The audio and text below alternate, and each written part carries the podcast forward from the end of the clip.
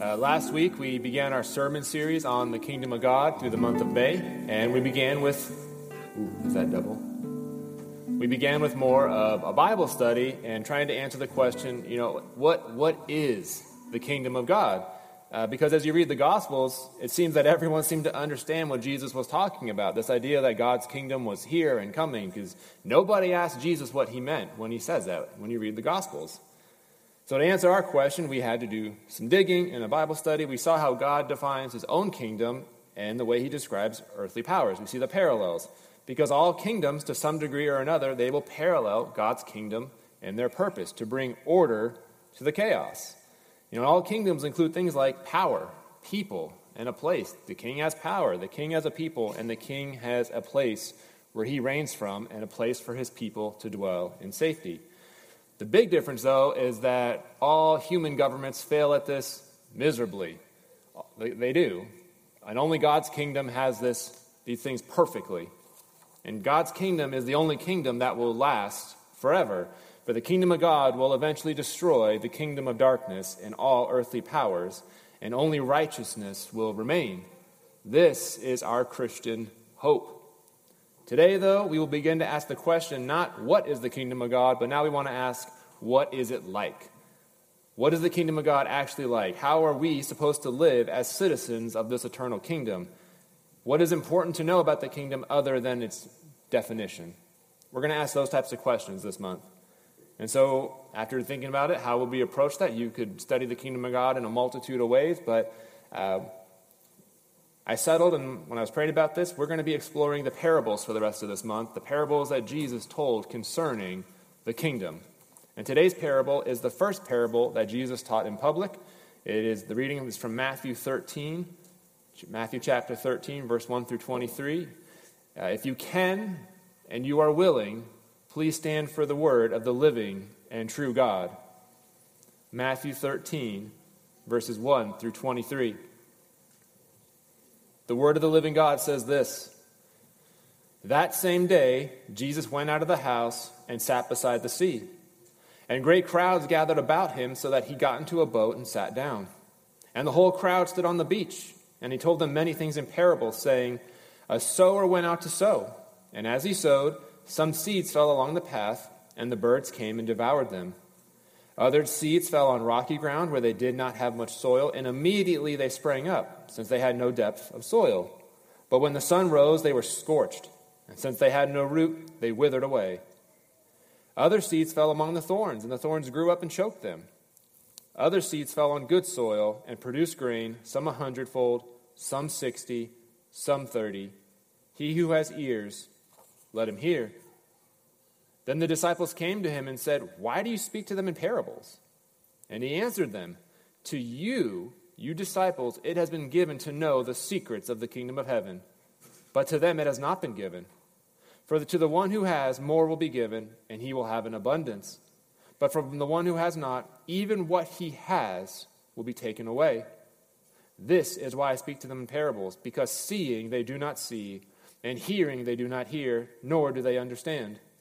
Indeed, in their case, the prophecy of Isaiah is fulfilled that says, You will indeed hear, but never understand, and you will indeed see, but never perceive.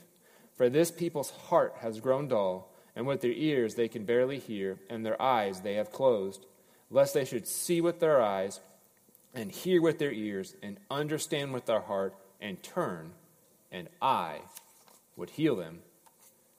But blessed are your eyes, for they see, and your ears, for they hear. For truly I say to you, many prophets and righteous people long to see what you see, and did not see it, and to hear what you hear, and did not hear it.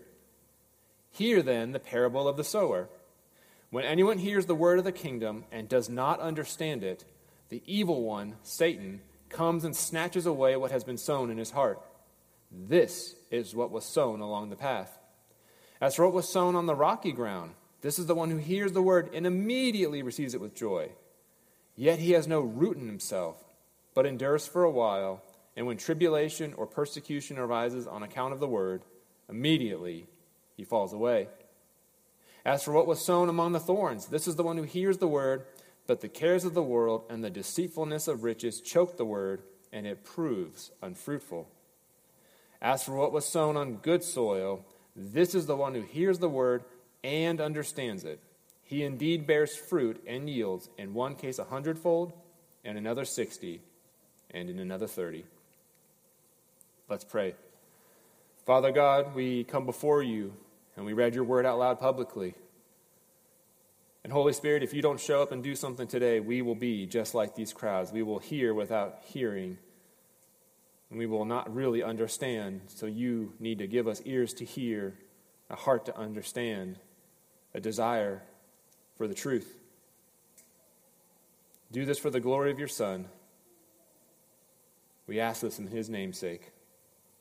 Amen. A little context for our reading this morning. Our text begins with the wording, that same day, and it shows us that this is connected to the previous text in the previous chapter. Earlier in that same day, in Matthew 12, Jesus was confronted by the Pharisees, and they condemned his ministry and his miracles. They claimed that they were not divine, but demonic in origin and operation. They saw the healings, and they saw Jesus forgiving people for their sins, and they said it was from hell itself. It is by the prince of demons that you, Jesus, do what you do. It is by Satan himself that you do what you do, you blasphemer. They were looking at this God man and they're calling him Satan. And what we are reading this morning is Jesus' reaction to their claims because Matthew 12 and Matthew 13, they're a turning point in the gospel story. This is the pivotal moment where Jesus goes from open public teaching, like the Sermon on the Mount, where he gets up on the mountain and proclaims, The kingdom of God belongs to those who are poor in spirit. He goes from things like that, open teaching, to parables, short stories that represent the truth. And this, as you can read, this surprises the disciples. And they ask him, like, why are you doing this, Jesus? Why are you talking to the crowds in parables? That's, that's not how you just did it yesterday. And he answered them in verse 11. He goes, To you, to you, my disciples, it has been given to know the secrets of the kingdom of heaven or the kingdom of God. Matthew's gospel uses kingdom of heaven, but they're practically synonymous for our purposes. He says, To you it's known the secrets of the kingdom. But to them, those who are not my followers, the crowds, the Pharisees, it has not been given. And in their case, the prophecy is Isaiah, is fulfilled that says, You will indeed hear but never understand, and you will indeed see but never perceive, for this people's heart has grown dull. In summary, the parables, church, they're an act of God's judgment because the people's hearts had grown hard towards God, as characterized by the Pharisees, calling Jesus' work, miracles, teaching demonic. And the crowd and all them being lumped together, it's like they crossed the line. This is a big deal when they look at Jesus and say, you know what? You're Satan himself. You're demonic. This is evil what you're doing. They crossed the line and entered into the judgment of God. So when you think about the parables, they're not these cute stories to make it easier to understand the Bible. They're not cute stories that are supposed to bring great illustrative purposes. The parables are not like that. According to Jesus, parables are an act of judgment. They obscure the truth to leave people in darkness, to leave people without answers. And ima- seriously, imagine if you came to church next week and whoever was preaching, presumably me, gets up and says something like this Heaven is like a young boy that saw a turtle on his back, and he walked away desiring soup. Thank you. God bless you. I'll see you next week. That would be weird, right? It, you'd walk away and be like, either that was brilliant or he's crazy or I don't know what's going on. I have no idea what just happened. That would be like that is that that would be that situation. They get up and he says these things, and you can say, okay, a turtle, what does the turtle represent? Like you would not know unless I told you what I meant by that, which if anyone ever copies that or makes a poetry or whatever, I want like a nickel or a trademark on that. That's genius. Save that one. But parables without explanation, they leave us, they leave people in darkness, which, as we just read, was God's act and plan of judgment for those who are not disciples, those who are not followers of Jesus.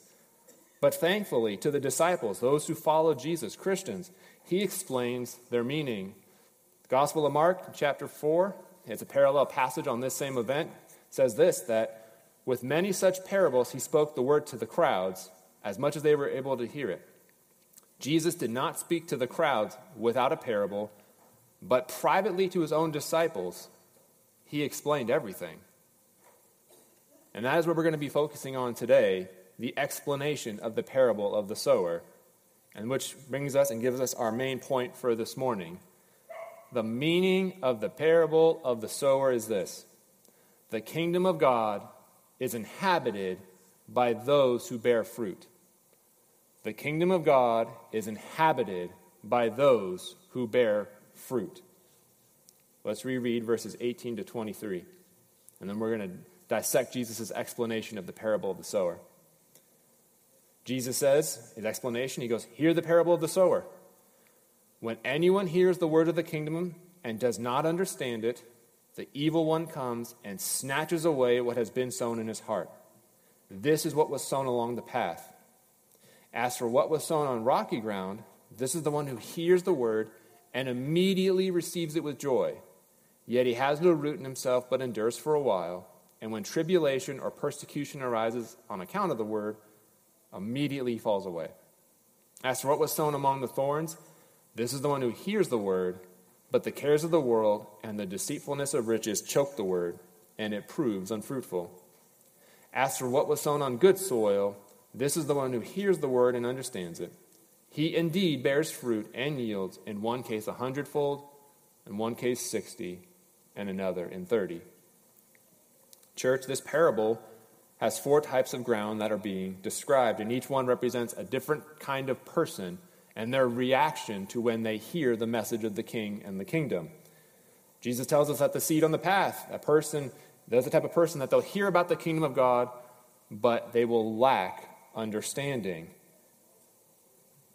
The kingdom doesn't take root in their hearts, and when it doesn't, the evil one comes and snatches away the little that they had. They are no better off, and they walk away unchanged. And then there are those who hear the word, they, they receive it, but when being a follower of Jesus is too costly, they turn away from their supposed king. Persecution and hardship can reveal the heart quickly, or if following Jesus may cost you your reputation, it's easy to abandon him when no longer you have the favor of men in your life, when no longer you have the favor of the people. It could cost you your reputation or your position. People quickly will jump ship They'll get off the Jesus train fast when it realizes it actually will cost them to be a disciple. Many in the gospel stories do this to Jesus. These are the rocky soil. Thirdly, there are those who hear, but the idols of greed or control or anxiety or busyness or distraction keep them from actually living the Christian life. They like a sprinkle of Jesus on their lives. They like a little bit of that Jesus religion, you know, fire insurance or whatever you want to call that. They don't want to go to hell, but they don't really want Jesus to be in charge. Usually, a love of money, fear of not having, things like that stop them from living the Christian life. They don't really want Jesus to be their God, King, and Master. There are many in the church, I believe, who fit this description today. This is the thorny soil. And what is important to grasp here is that all of these, these first three, they're negative examples and categories. We do not want to sympathize with any of these as valid or true expressions of the kingdom of God and the Christian life.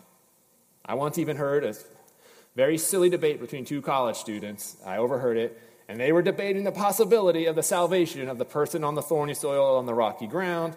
This catching this debate, they're like, well, you know, the seed actually took root because it grew, so they must have actually really been saved and all that stuff. And I'm just thinking, guys, you're missing the point of the parable.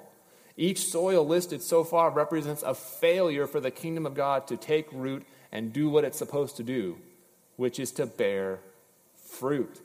And that's why the last soil explained the good soil is the only right soil to be. It's the only valid soil to be. It's the only true expression of the kingdom of God. It's the right type of person to be. And that's the main point of the parable. The kingdom of God is inhabited by those who bear its fruit. And bearing fruit according to the good soil begins with understanding, which is our first preaching point this morning. Bearing fruit begins with understanding. So, in the three bad soils, as we read, all of them hear the message of the kingdom, just like you all this morning. You all are hearing the same thing, but understanding for the bad soil, the path soil, it says, these things, they, they never gain understanding, and it's never mentioned except for the seed on the path the wayside, and the seed on the good soil. Jesus said the people on the path, specifically, he says, are those who hear the kingdom but do not understand it. And in contrast, only the good soil are those who hear the word and understand it. Understanding the kingdom, the king, this Jesus guy, what he's about, it's essential to bearing real, lasting spiritual fruit. For true understanding is what separates a person from all the other categories, all the other types of soils. And it's precisely the point of why Jesus is now teaching the crowds in parables. Because the parables, the word, separates those because no understanding or no explanation is given except to those who want to know. The parables separate those who do want to know and what Jesus meant from those who simply like hearing a person talk about spiritual things. Because many people like talking about spiritual things. King Herod, for instance, the guy that had John the Baptist killed, the guy that had John the Baptist beheaded, he liked, it says in the scripture, talking with John the Baptist about spiritual things for whatever reason. It's perplexing to me. But Mark chapter 6 says that Herod would hear John gladly, but he didn't understand him. Which is, again, that's weird. Why would he do that? This is the guy that was accusing him for his evil crimes, and then he had him in jail, and he was, you know, he just, he would hear him, though. He would hear him out. But it seemed that whatever John was actually discussing with Herod, it didn't take root because Herod, when push came to shove, had no problem having John the Baptist beheaded. Herod lacked true understanding of the things John was talking to him about, which was repentance, trusting in the one to come after him, this Jesus. And this is the same situation the crowds following Jesus are in. The ones he's telling the parable to are in this category, as in anyone who then doesn't come to Jesus and ask him for explanation. They may hear, but they never seek the meaning or the truth because they're not actually seeking Jesus after the fact. They walk away and go, Wow, Jesus, that was a nice sermon. That was a nice parable, Jesus. Uh, very much. Thank you for that. It was quite good. Um, I'll see you next Sabbath day. I'll see you next Sunday so you can tickle my ears again next week.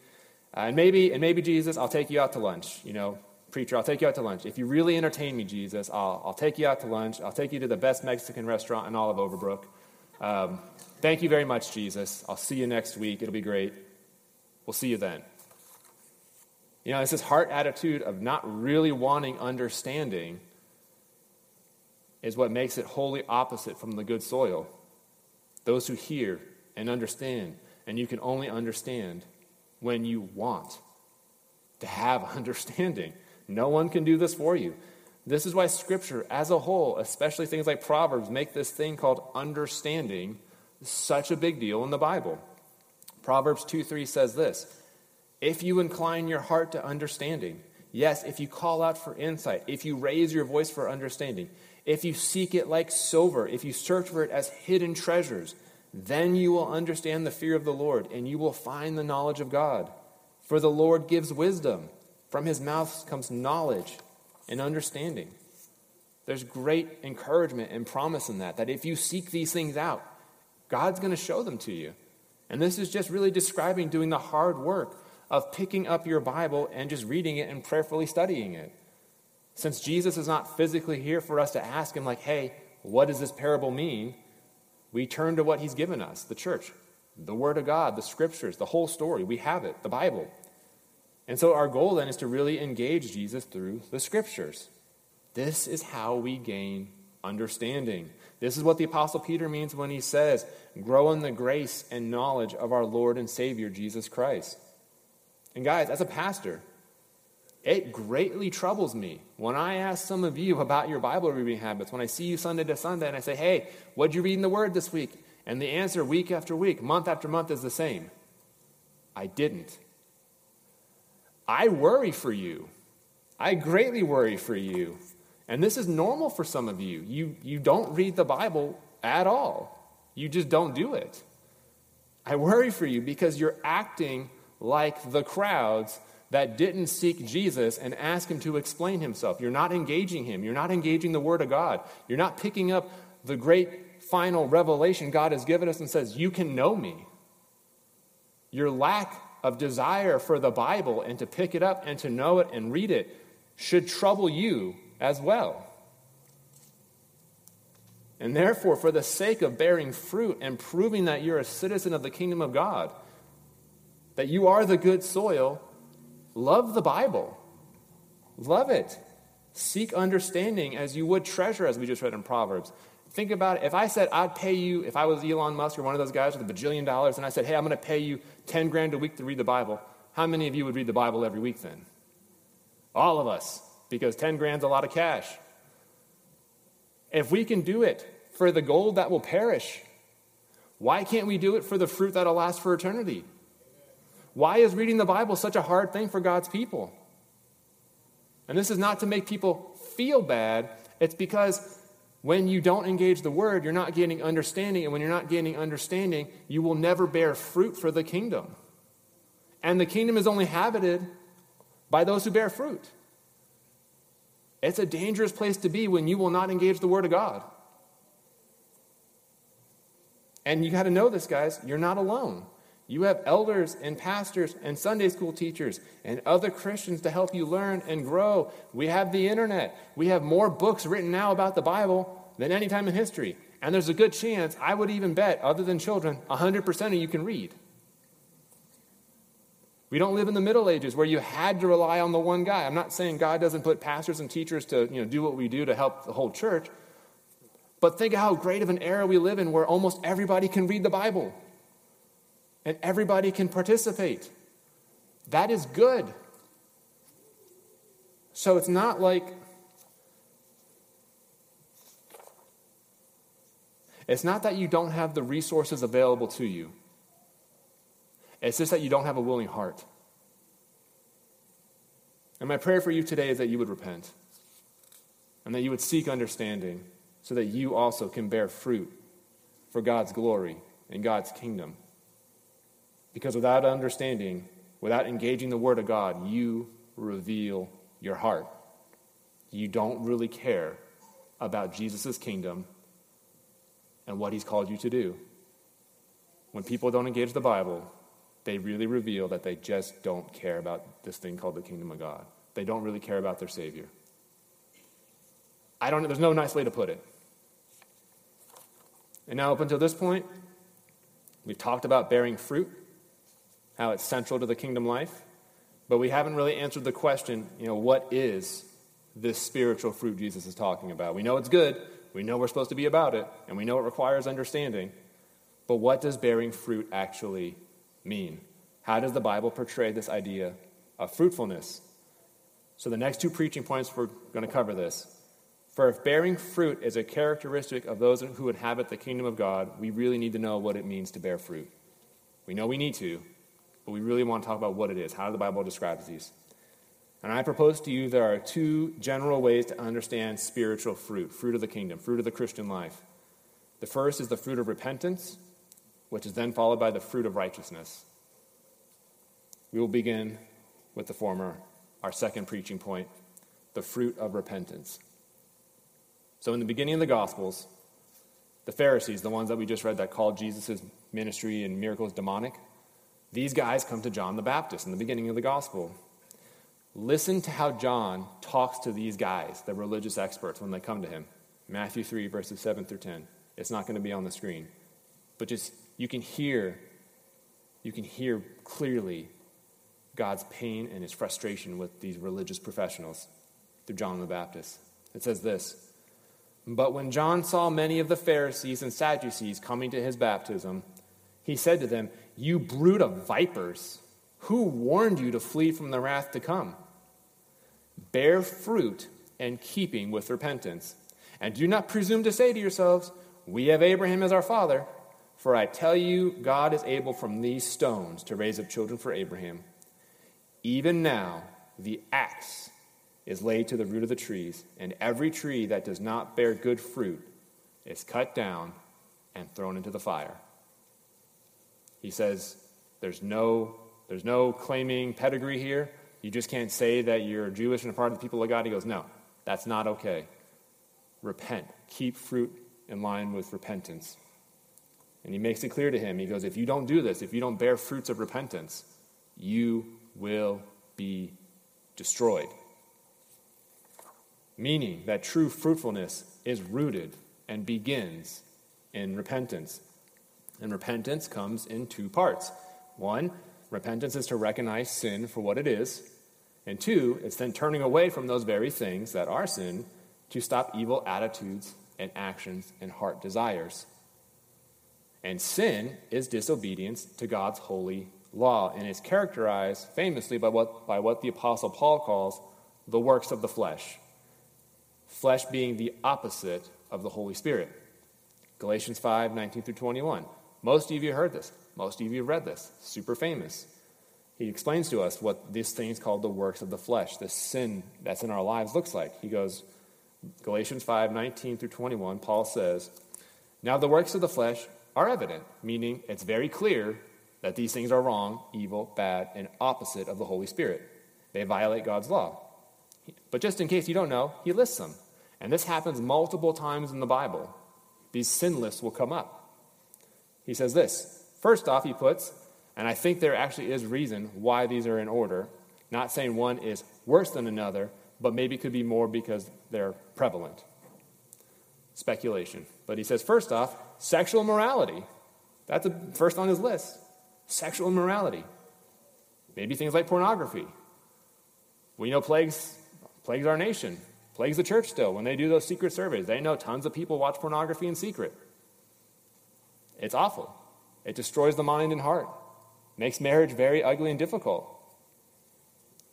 Sexual morality, impurity, sensuality, idolatry, even with sorcery. I don't think many of us sit around and think about the sins of sorcery, but let's put it in our today's terms, since most of us don't use that term magic or sorcery, but it's a very real sin. So maybe things like this. Maybe you've heard of like palm reading, visiting a psychic, tarot card readings, uh, astrology, having your star charts read, stuff like that. That's what that is. That's sorcery. That's biblical understanding of magic.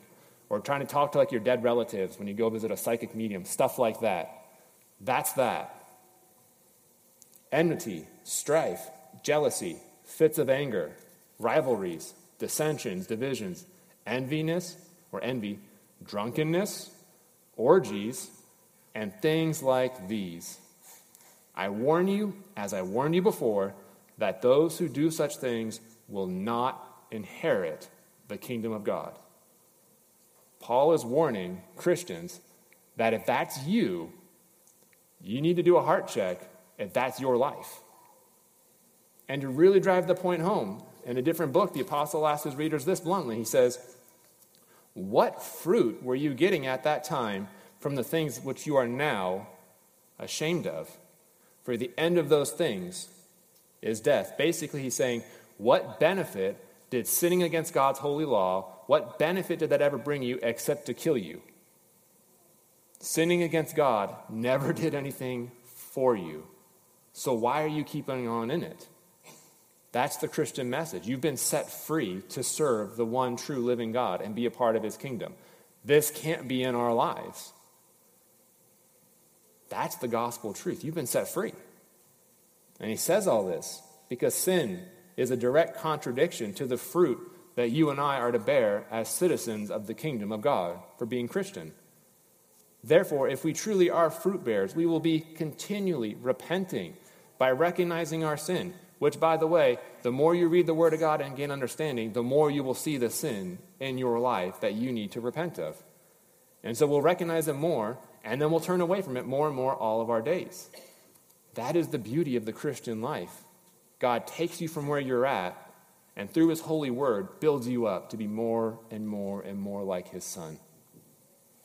Because we know it was our very sin that crucified the Lord of glory, and he did that to set us free to serve him and him alone for his glory and his name's sake. As the scripture says, you were bought with a price. Glorify God in your bodies. What you do with your attitudes, your body, your mind, all that, it matters. It matters, church. And we have been called to bear the fruits of righteousness, not to bear the fruit of sin and death. God has a better hope for you, a better promise for you, something that's lasting and good and precious. And that leads us to our last preaching point today. The second way we bear fruit, the fruit of righteousness. what we're supposed to be about, what this parable is about, those who inhabit the kingdom do. Back to our sermon text, Jesus said that those who are the good soil, those who hear and understand the kingdom, the king, the gospel, the message, all this Christiany stuff, those who receive it and want to understand what this is all about, it says, Indeed, they will bear fruit, and they'll yield, in some cases, a hundredfold, some a sixtyfold, some thirtyfold. This idea of multiplication, of growth. It's not, and this idea of bearing fruit and multiplication, it's not new to Jesus. It's, it's throughout the entire Bible. Psalm 1 famously says, like those who love and meditate upon God's word will be like this vibrant fruit tree that's well watered and will produce its fruit in season, like a good and healthy fruit tree is to do. But what is unique is that this message of fruit bearing takes a central place in the Gospels in the New Testament. It's all over the place, you guys. For example, we went through our um, Gospel of John series, that famous Jesus phrase that he says, I am the vine, you are the branches. That's this stuff. Meaning that Jesus is the one that we have to be plugged into as branches to actually bear true fruit. Because the only way you and I can bear fruit is not in our own power, but in the power of the living God. Without the power of the Holy Spirit in our lives, we're, we're useless branches. We need God's help. Hence, bearing fruit is an act of God's grace and mercy for His glory. And that is why the Apostle Paul, after talking about the works of the flesh, he then moves on and says, This is what you should not be about. This is what you used to be. But this is what God wants to work in you. This is the fruits of the righteous. This is something that the Holy Spirit's going to do in you. So, Galatians 5 22 through 24, he says this In contrast to the works of the flesh, the Holy Spirit produces these virtues in us called the fruit of the Spirit. He says, But the fruit of the Spirit is love, joy, peace, patience, kindness, goodness, faithfulness, gentleness, self control. And those who have been, those who are with Jesus, they've crucified the flesh and its passions. This is the fruit, these virtues, these heart and mind attitudes that the Lord of glory, Jesus, is desiring to produce in you and in me. And he's making us into a people who will be filled with godly love, godly patience, godly endurance. Those, God is making us into that. And these virtues, church, they're to actually make a difference in how we live. They're not supposed to be this hidden heart attitude. Have you ever heard someone say, and I say this maybe as kindly as I can, um, some kid, maybe a teenager, will be like in really bad sin, doing these awful things, and then usually a mom will say, but you know, deep down, you know, deep down, they're really, they're actually a good kid. That is not true biblically whatsoever. In fact, the Bible says what's in the heart eventually comes out. And so, therefore, if we're going to have this fruit of the Spirit, this godly virtues He's growing in us, they actually need to impact the way we live and breathe and have our being. They can't just be hidden deep down somewhere. They manifest or appear in your life and affect everything you do. They're not a hidden heart quality, they impact how you and I conduct ourselves in this fallen and broken world. And this is what the scripture means when it says we're to walk in a manner worthy of the Lord, fully pleasing to Him, bearing fruit in every good work and increasing in the knowledge of God.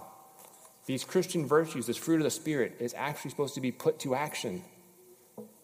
So, in summary, fruit of the righteousness, the fruits of righteousness, are spiritual fruit, virtues put into action, into every good work, how you live. And you and I are to produce this all of our days. It's not a one and done deal. Just as the healthy fruit tree will bear fruit season after season, you and I are supposed to be like that. That's how we're supposed to have our being. Fruit bearing should be our normal Christian life. Not just this thing that happened when you got saved, it's how you live in totality. And now, as we think about these things, we've talked about fruit bearing, the importance of it, kind of what it looks like, but now we're going to ask, because it's almost lunchtime, I know people are getting antsy. We're going to go over this, but how we actually participate in these things, how we actually bear fruit. Some of the ideas that came to me this week. One, uh, bearing fruit, it just has to begin with a love for God.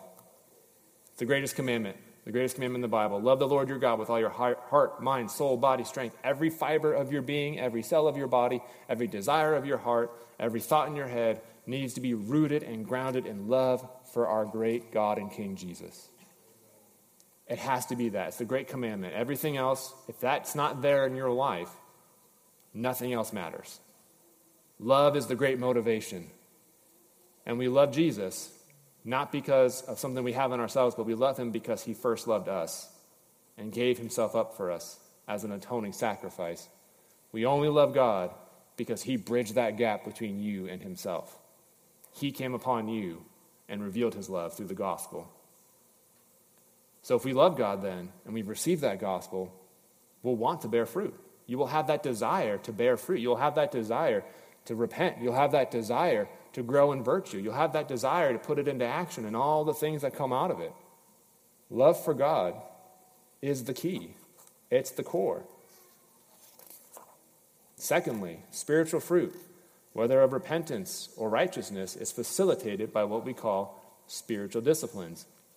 From Bible study to prayer and meditation to fasting, things like that, spiritual disciplines are the biblical practices that God has given the church to grow in faith and fruitfulness. So, not everything we do is a spiritual discipline, no matter how much someone says, like, oh, I don't go to church, I just, I just garden, and that's how I have time with God. I'm like, well, that's not spiritual discipline. That's just you gardening. Or CrossFit or working out is what, you know, gets me close to Jesus. I'm like, ah, well, that might make you feel good and relaxing, but that's not a spiritual discipline. That's just you getting healthy and feeling good. Know, these things are not spiritual disciplines because they're not in the Bible as a means to growing in godliness. They might be relaxing, but they're not actually how you grow closer to our Lord. And we also have the spiritual discipline of corporate worship, what we're doing this morning, this thing called church, what we're doing right now. It's our time of fellowship, encouragement, learning as we participate in song, sacrament, and sermon. All these things put together, God has given us to grow in fruitfulness and love for Him. Think about our songs this morning. We sang to the glory of the Lord.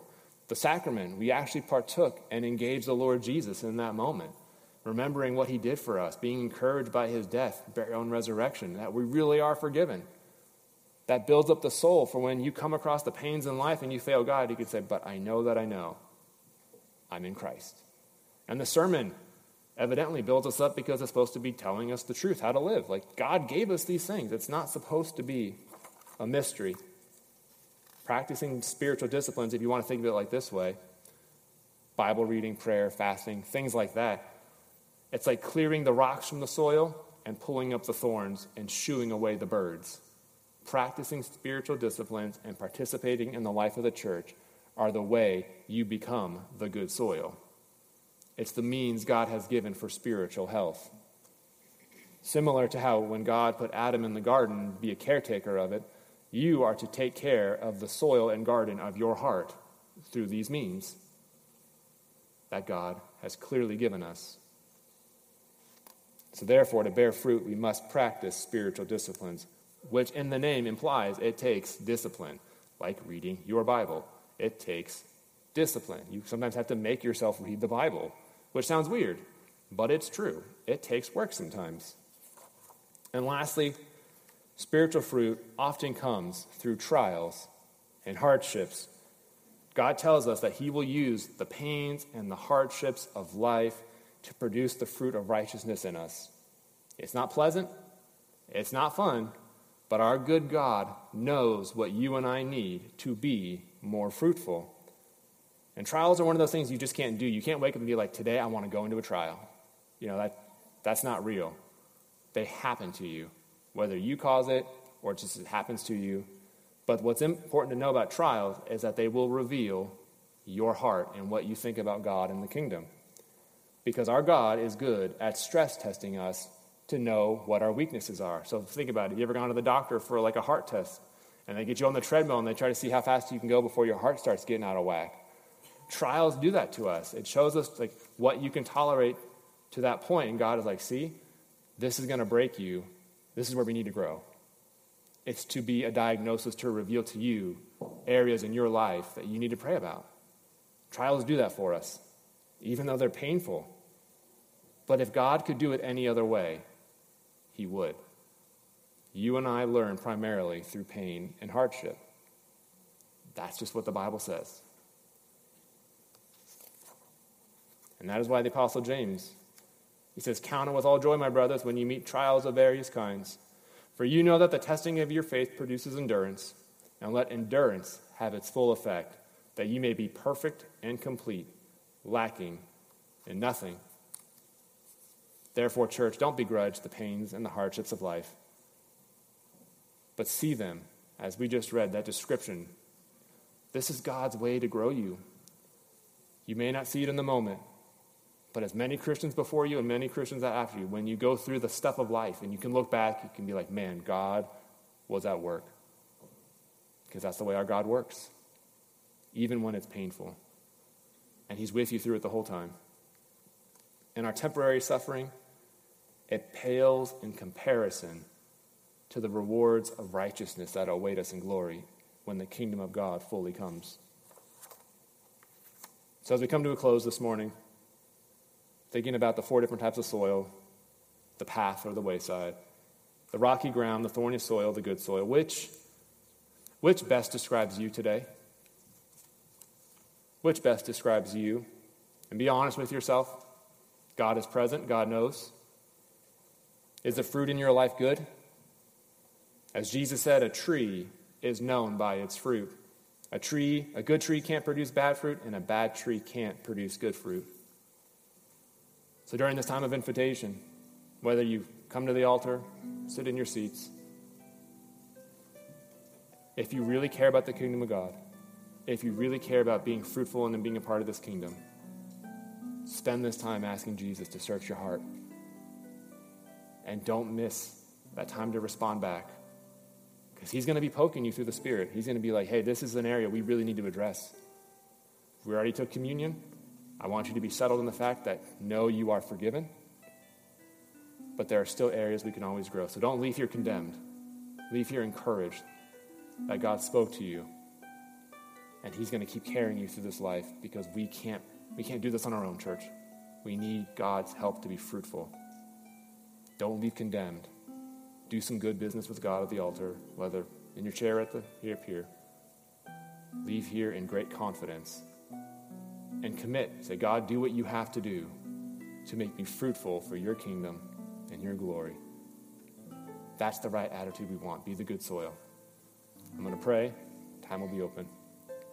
Father God, we come before you. A lot of things were said today, but the message is clear. The kingdom of God is only inhabited by those who bear fruit. And we can't do this on our own. We need your Holy Spirit. It's spiritual, good fruit made by you, for you, through the Holy Spirit. And you've given us the tools and the methods to grow. But even then, Lord, we're just so weak. And we're so distracted and we're so busy sometimes that it's just so easy to get our eyes off what we're supposed to be about. God, you got to do something in our hearts. Help us love you more. Help us desire you more and speak to every soul here of what they need to hear today, Lord. And if anybody here does, has not cried out to the living God, has not cried out to Jesus to save them from their sins, has not actually come to Christ, I pray you would do what you have to do to save their souls, Lord, because their temporary suffering pales in comparison to the eternal suffering they will face from rejecting the good news that Jesus died for their sins and rose again. Speak to your people now, Lord. Speak to us in ways that only you can do. Amen.